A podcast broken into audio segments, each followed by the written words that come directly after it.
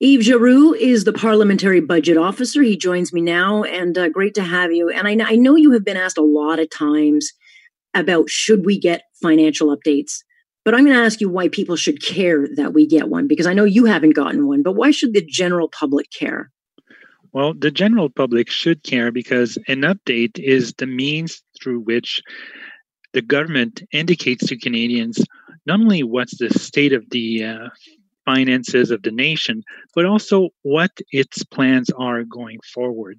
So, in the absence of an update or a budget, we are stuck waiting for updates from the prime minister or ministers on a daily basis as to what's next, like an extension of this program, curtailment of that other program. So, uh, an update or a budget would clarify that, would also eh, give a sense to Canadians of what's to come uh, um, in terms of what's the what's the future looking like mm-hmm. from a government perspective, and what is the government's plan going forward.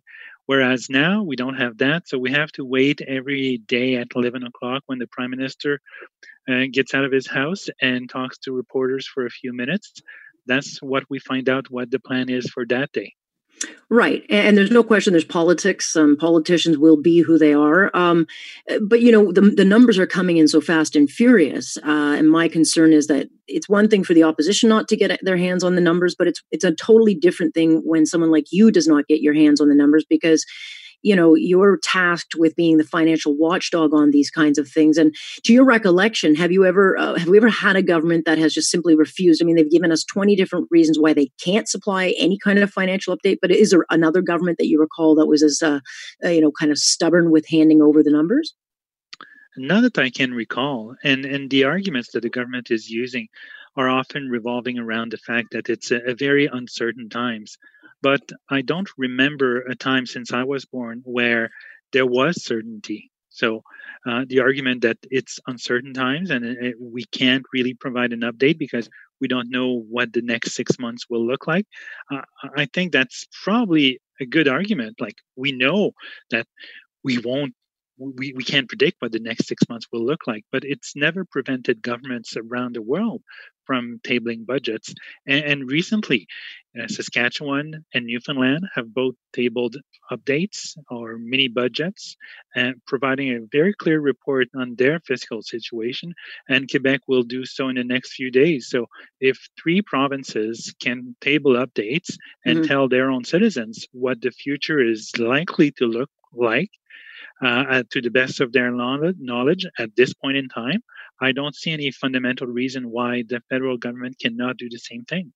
Yes, and I recall Rod Phillips gave a brief financial update, but made it very clear the numbers will change, and he didn't know what those would look like.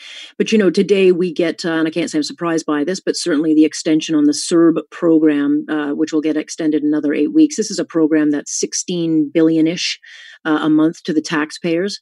Um, it's hard to say whether or not we can afford it. I don't think we can, but uh, we're in unprecedented times. But what is your major concern about the CERB program m- moving forward? I mean, to me, they must um, reflect the times that maybe they need to change it so that it's not so easy to get. Maybe they wean people off um, so that people aren't uh, staying on it too long. And they've got to change the rules around, you know, so people can't game the system. Where are your concerns? Well, my concerns are with a program that is that expensive, which was clearly necessary in March, in April, in May. But as time goes by and the the economy starts reopening, we see restaurants reopening in many parts of the country, businesses slowly going back to what will be the new normal. So there seems to be less and less of a need for an, an extraordinary program uh, like CERB. So my concern is that the program is extended and the temptation for politicians who are in a minority situation and could be uh, in running or campaigning for a re-election anytime mm-hmm. my concern is that the temptation will be very high to keep extending it at a very hefty price tag and that's why i think an update fiscal update would be greatly useful in laying out the government's plans going forward for these programs Certainly, because the rumor mill is what it is. I mean, that we could possibly get a snap election in the fall, which, you know, is great for the prime minister with high polling numbers, but we don't have a true reflection on the unemployment numbers because of the programs in place now. So, you know, we don't have any kind of clarity on where things are at. So we would be going possibly into election mode, uh, kind of built on a fantasy. But tomorrow is a very important day. Um, it's the one day, the four hours that you, as well as the opposition, will get a chance to see the numbers and where things are at. But this is something that normally would be given weeks, if not months. We're talking about auditing enormous numbers that we've never seen in this country and the opposition as well as yourself are only going to get four hours uh, to, to, to, look through them and hopefully catch anything that isn't uh, you know passing the sniff test can it be done um, it, it, can be done if everybody agrees pretty quickly that these are the right numbers, and it makes total sense to agree that the government should have that much money at its disposal to spend. Uh, but usually it's done in a smaller committee where committee members have the power to summon public servants and ministers ask them questions. And more importantly, they also have the power to amend some of the numbers that are in these supplementary estimates A and send it back for the government to reconsider.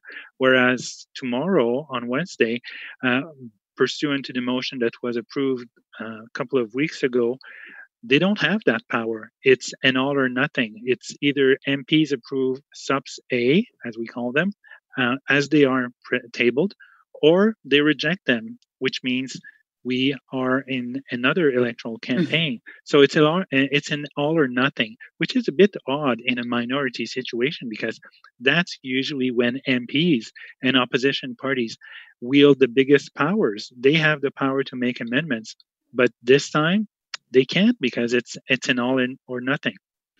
Right, which which doesn't bode well for the taxpayer. At the end of the day, we are the people who will pay for this. We are, uh, you know, being affected by this. It is, uh, you know, going to shape a lot of how the economy works and lives and, and functions for the next ten years.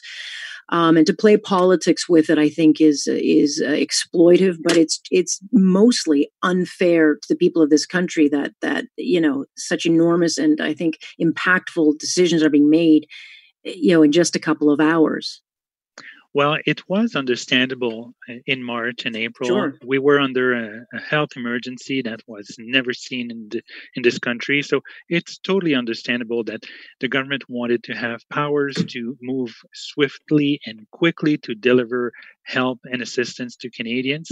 I'm not sure that we are in the same state of health emergency that we were three months ago, uh, but MPs and parliamentarians in general made that decision that they wanted to give these types of powers to to the government. Not all of them, but certainly a majority. So that that's why we are in that situation. Right. And just quickly before I let you go, what will you be watching for specifically then tomorrow, given you've only got four hours to go over hundreds of billions in spending? Well, uh, we've already seen the document. So uh, for me, it's not so much that I don't have the opportunity to look at the document because uh, we've seen these numbers uh, for for some time now. It's it's unfortunate, however, that parliamentarians won't get the opportunity to question public servants who, who built these documents, who inputted in the, these documents, and ministers who are the ones seeking on behalf of the government and on behalf of the crown the power to spend dozens of billions of dollars. So MPs won't get the chance to question ministers and public servants, certainly not to the same extent as they would in a normal process. And that I think is unfortunate because there are a lot of well intentioned and knowledgeable MPs who would have very good questions, very appropriate questions to raise with ministers and public servants. But uh, given time constraints, the maximum of four hours of debate, they won't get that chance. There is not a calculator big enough to uh, calculate the risks and uh, games being played. But I, uh, I know that you'll take care. At least you got the numbers, and I'll, I'll feel somewhat um, better that you've got them uh, something to, that, that's under your belt now. Mr. Giroux, I very much appreciate your time, as I know you're very busy these days. It's been a real pleasure.